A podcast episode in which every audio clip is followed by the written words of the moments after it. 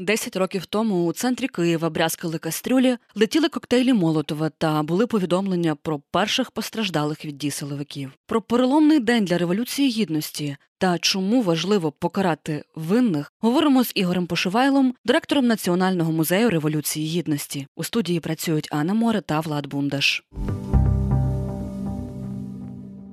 Повернемося до цього переломного дня для революції гідності для України, 19 січня. Про початок боїв на вулиці Михайла Грушевського під час революції гідності історикиня Тетяна Ковтунович зняла стрічку Вогнехрещу, у якій, власне присутні і ви. І також початок силових протистоянь на майдані називають кривавою вогнехрещою. У цей день революція гідності з мирного протесту переросла в бої в центрі столиці. Давайте згадаємо хронологію подій після народного віча на майдані цього дня і як стрімко загострювалася ця боротьба. Е, справді це був дуже важливий день, який змінив е, революцію гідності, надав їй нову ідентичність, перетворив з мітингу на справді таку січ е, своєрідну. І це було це по суті вже тривало майже два місяці протести, і влада все одно не чула народу. І звичайно, що це дратувало. І якраз цей мітинг, майже півмільйонний, який зібрався на Майдані Незалежності, частина мітингувальників якраз і вирушила до Верховної Ради з єдиною метою знову таки звернутися до влади, щоб вона почула, і почала е, певні важливі дії покарання винних силовиків у побитті мирних мітингувальників у поверненні до конституції. 2004 е, року, ну і низка інших вимог. І, звичайно, тактика влади, е, на жаль, виявилася типовою, як на той час. Знову намагалися перекрити е, вулицю Грушевського в районі Національного художнього музею стадіону Динамо. Було ну, силовики виставили блокпост. Ну і звичайно, спровокувавши мітингувальників на подальші вже радикальніші дії. І саме тоді, от вже ближче е, до вечора, е, запалали е, за ті автобуси та техніка, якою силовики намагалися прикрити хід для мирних протестувальників. Ну і весь день був дуже активний. Ви згадували вже, що якраз біля офісу президента, адміністрації тодішньої президента була спроба такого мирного мирного звернення до влади, коли справді жінки з гумором закидували злі українки, так звані, та закидували е, ну, силовиків в, повному обмундируванні зі щитами, з шоломами, закидали м'якими іграшками. Ну і в той день дуже багато було людей, теж які. Е, з гумором продовжували цю акцію, виступали проти е, диктаторських законів 16 січня, прийшовши на ці протести і на віче е, саме з кастру кулями на голові. Знов таки, от це дивовижне поєднання гумору і спроб все ж таки вирішувати державні справи мирним шляхом була були присутні. Але звичайно, що дії силовиків, котрі почали намагалися спочатку відганяти протестувальників, кидаючи в них світлошумові гранати, сльозоточивим газом, труячи протестувальників. Стріляючи гумовими кулями, це звичайно спровокувало радикальніші дії. І тоді запалали перші автобуси, ставши своєрідною такою перепоною, пішли в хід шини, коктейлі Молотова. І цей день запам'ятався, особливо вечір, це як своєрідне пекло, як такий апокаліпсис, коли на Грушевського все палало, коли ну, ці звуки е, ритмів, таких чітких, які ми вибивали битами по бочках, по стовпах, коли лунали гасла е, банду геть, Е, співали гімн Україні, е, постійно вигукували Стоїмо. І ну насправді е, ця подія вона радикалізувала майдан з одного боку, але вона якраз і пришвидшила його. Тобто, в цей день, на жаль, політики розчарували українців, бо пам'ятаємо, як народ звертався до навіщо до представників опозиції, до політиків з тим, аби нарешті вони стали лідерами або визначили когось одного з лідерів. Ми пам'ятаємо, як тоді опозиціонери е, з ганьбою були випроводжені зі сцени, бо вони сказали, що влада і лідер це нам народ, тобто відводячи від себе можливість очолити уже ну, правдивий спротив. Ну і тоді, звичайно, що пам'ятаємо, як е, і коктейлі Молотова захищали насправді протестувальників, і були спроби виготовити перші ці катапульти. І, до речі, в нашій колекції є такі дерев'яні саморобні катапульти. Навіть з інтернету витягли схему середньовічного трибушету дерев'яного оборонна річ, яка допомагала в середні віки. І це все нагадало такі, якби проекції з минулого, коли люди, народ намагався захищатися такими підручними простими методами в найбільш небезпечні е, миті своєї історії, коли люди самоорганізовувалися, допомагали один одному. І, до речі, згадуючи 19 січня, ми говоримо не лише про про коктейлі Молотова, вогонь, протистояння, ми говоримо про солідарність, надзвичайну солідарність. Дуже багато священників було на цій території, які намагалися, які молилися, які намагалися якимось чином е, уникнути е, таких якби крива, кривавих моментів. Багато людей підносили, волонтери підносили навіть ту їжу, чай, бутерброди, е, вилаштовувалися цілі черги людей, котрі передавали е, шини для кидання вогонь, бруківку, коктейлі Молотова. Тобто, ну справді це це, це, це день, який ну, незабутній. Він запам'ятовується саме от такою самоорганізованістю і готовністю людей іти вперед, не зупинятися, не боятися. Ну і це була теж спроба стратегічна така, бо треба було е, відборювати ту територію, яку е, силовики е, потроху відгризали від майдану. Тобто були ж попередні дні, були спроби і штурму майдану, ліквідації, зачистки майдану. Так і тому протестувальники намагалися якомога більше розширити цей простір свободи. Нагадаю, нашим слухачам і слухачкам ми говоримо з Ігорем Пошивайлом, він директор Національного музею Революції Гідності. Зокрема, говоримо про трагічні події 19 січня 2014 року, так зване е, День е, вогнохреща, коли відбувалися сутички на вулиці Грушевського, коли палала вся вулиця Грушевського, як сказав пан Ігор. І тут, е, пане Ігорю, хотів запитати про ваші особисті враження. Чи були ви в цей день там на Грушевського, і чи говорили з людьми, яку що вони вам розповідали, чому вони туди приходили, які, яка була їхня мотивація? Так, я був я був цього дня там на Грушевського, але знаєте, ну мало хто говорив, бо насправді у повітрі був оцей шум або цей ритм, ритм биття в бочки, була надзвичайна така змішані відчуття у багатьох були. Тобто, з одного боку, піднесення, е, бо люди люди якби раділи ну, власні, власне, оцей адреналін, оце піднесення і готовність іти далі, е, не боятися, не боятися силовків, які були до зубів озброєні, винахідливість, от особливо молодь, яка стояла напередку. Е, підкидаючи шини знову і знову у вогонь, ці засажені обличчя, але певний блиск в очах в цьому вогні. Тому люди люди ну, не стільки говорили, скільки намагалися знайти власну роль у в цій ситуації, своє місце.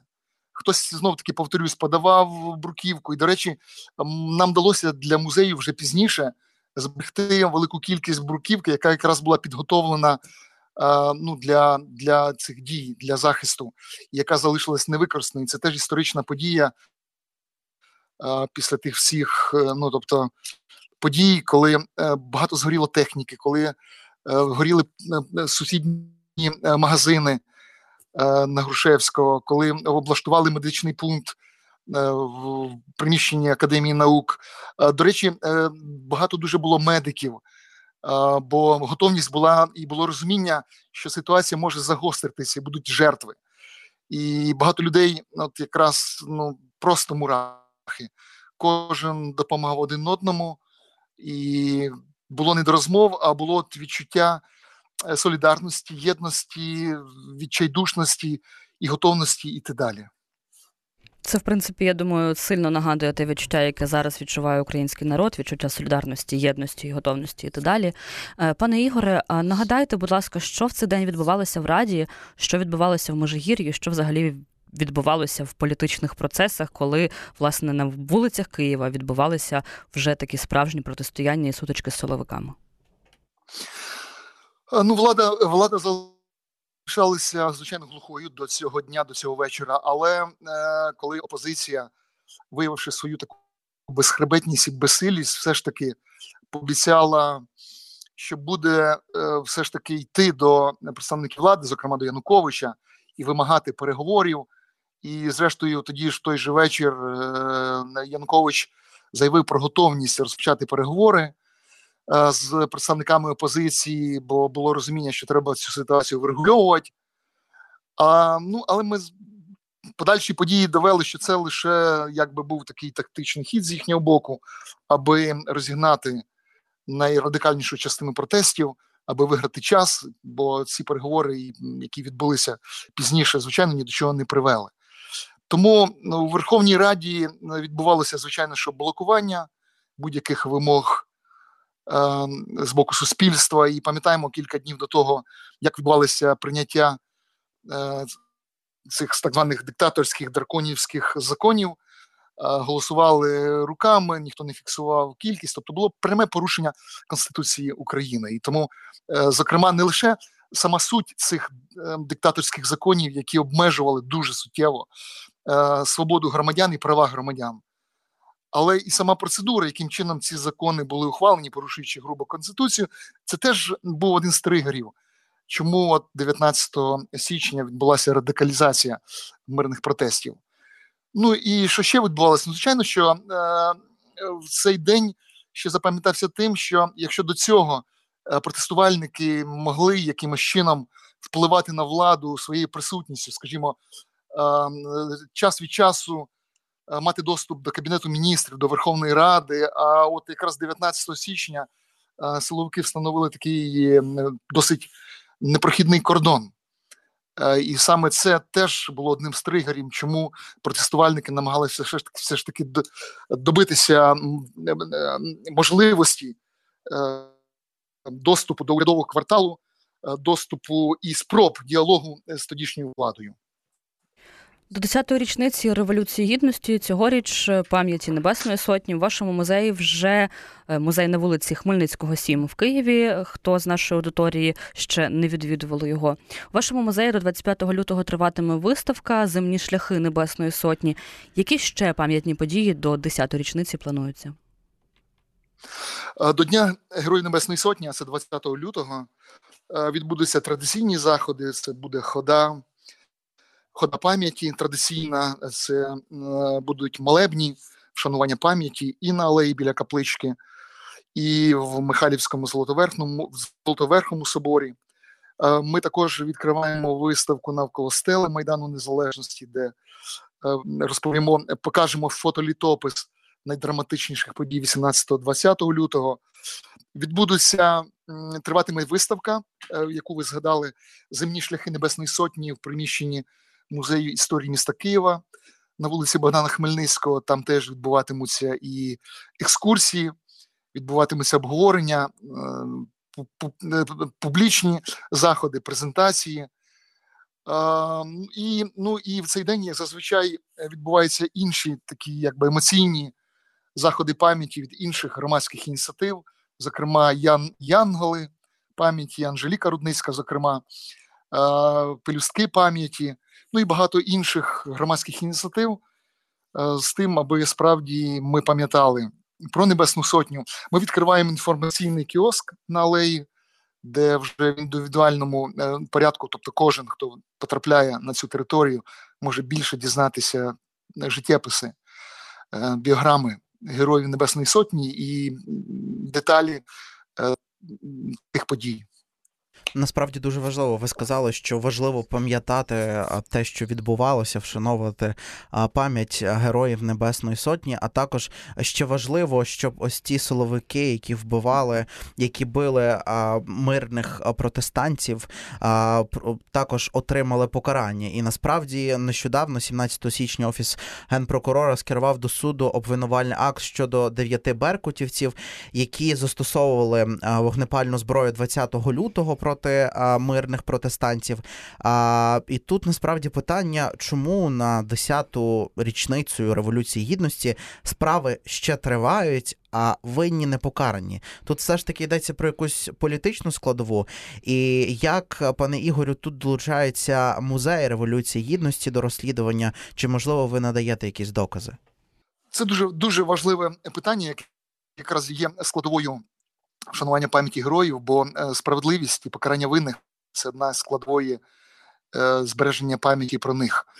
Е, ну, що робить музей? Звичайно, що наша колекція, ми маємо ті речі, які були цікаві для слідчих Генеральної прокуратури, зокрема, прибиті шоломи, щити. Навіть ми маємо Сітілайт з вулиці Інститутської, і ми надавали це як своєрідні докази. І, до речі, багато цих речей представлені на виставці «Змінні шляхи Небесної Сотні музей історії Києва. Е, ще ми збираємо збираємо записи із судових засідань, бо це теж дуже важливе джерело, по-перше, історичне і для відтворення майбутніх створення майбутніх експозицій, зокрема про деталі розстрілів Небесної Сотні. Е, також 20 е, лютого ми щороку це теж вже традиція на алеї Героїв Небесної Сотні. Ми показуємо виставку вуличну справи майдану. Вона оновлюється щороку, поповнюючись новими фактами і даними щодо слідчих дій, щодо судових процесів. І це теж от є спроба актуалізації цієї теми, аби суспільство не забувало, аби тримало руку на пульсі. Дуже важлива роль журналістів у цих процесах, бо і родини, і активісти, і адвокати Героїв Небесної Сотні нарікають про те, що не так багато, а навіть дуже мало людей приходять на ті судові засідання. І ви питали, чи це політично, чи не політично. Є політична складова, є складова, що одна з вимог майдану е, реформа судової системи, вона, на жаль, не реалізована на сьогодні. Що наша суддівська система ще й досі залишилася старою. Там дуже багато представників е, ще часів Януковича, які блокують цей процес, і навіть сама сам той факт, що велика кількість е, судових засідань вона переносилася, змінювалася. Тобто, там там дуже багато таких процедурних бюрократичних питань, яка призвела до того, що майже половина справ вона вже буде закрита за е, термінами давності. Звичайно, що це не найбільш резонансні справи, які стосуються тяжких злочинів, але все одно, бо е, справи майдану це велика номенклатура справ, починаючи від там порушень прав е, свобод протестувальників, коли їх затримували, коли їх били, е, коли там ну поруш було порушення прав прав людей. Ну і закінчується звичайно пораненнями і вбивствами. Тому тому з нашого боку, ну як музей, ми музейний заклад, ми не впливаємо безпосередньо, але ми тримаємо на пульсі і максимально поширюємо інформацію Ну і звичайно, що готуємо наратив, збираємо інформацію для висвітлення, зокрема і судових процесів у майбутніх е, експозиціях. Події Революції Гідності 19 січня 2014 року згадували з Ігорем Пошивайлом, директором Національного музею революції гідності. У студії працювали Влад Бундаш та Анна Море.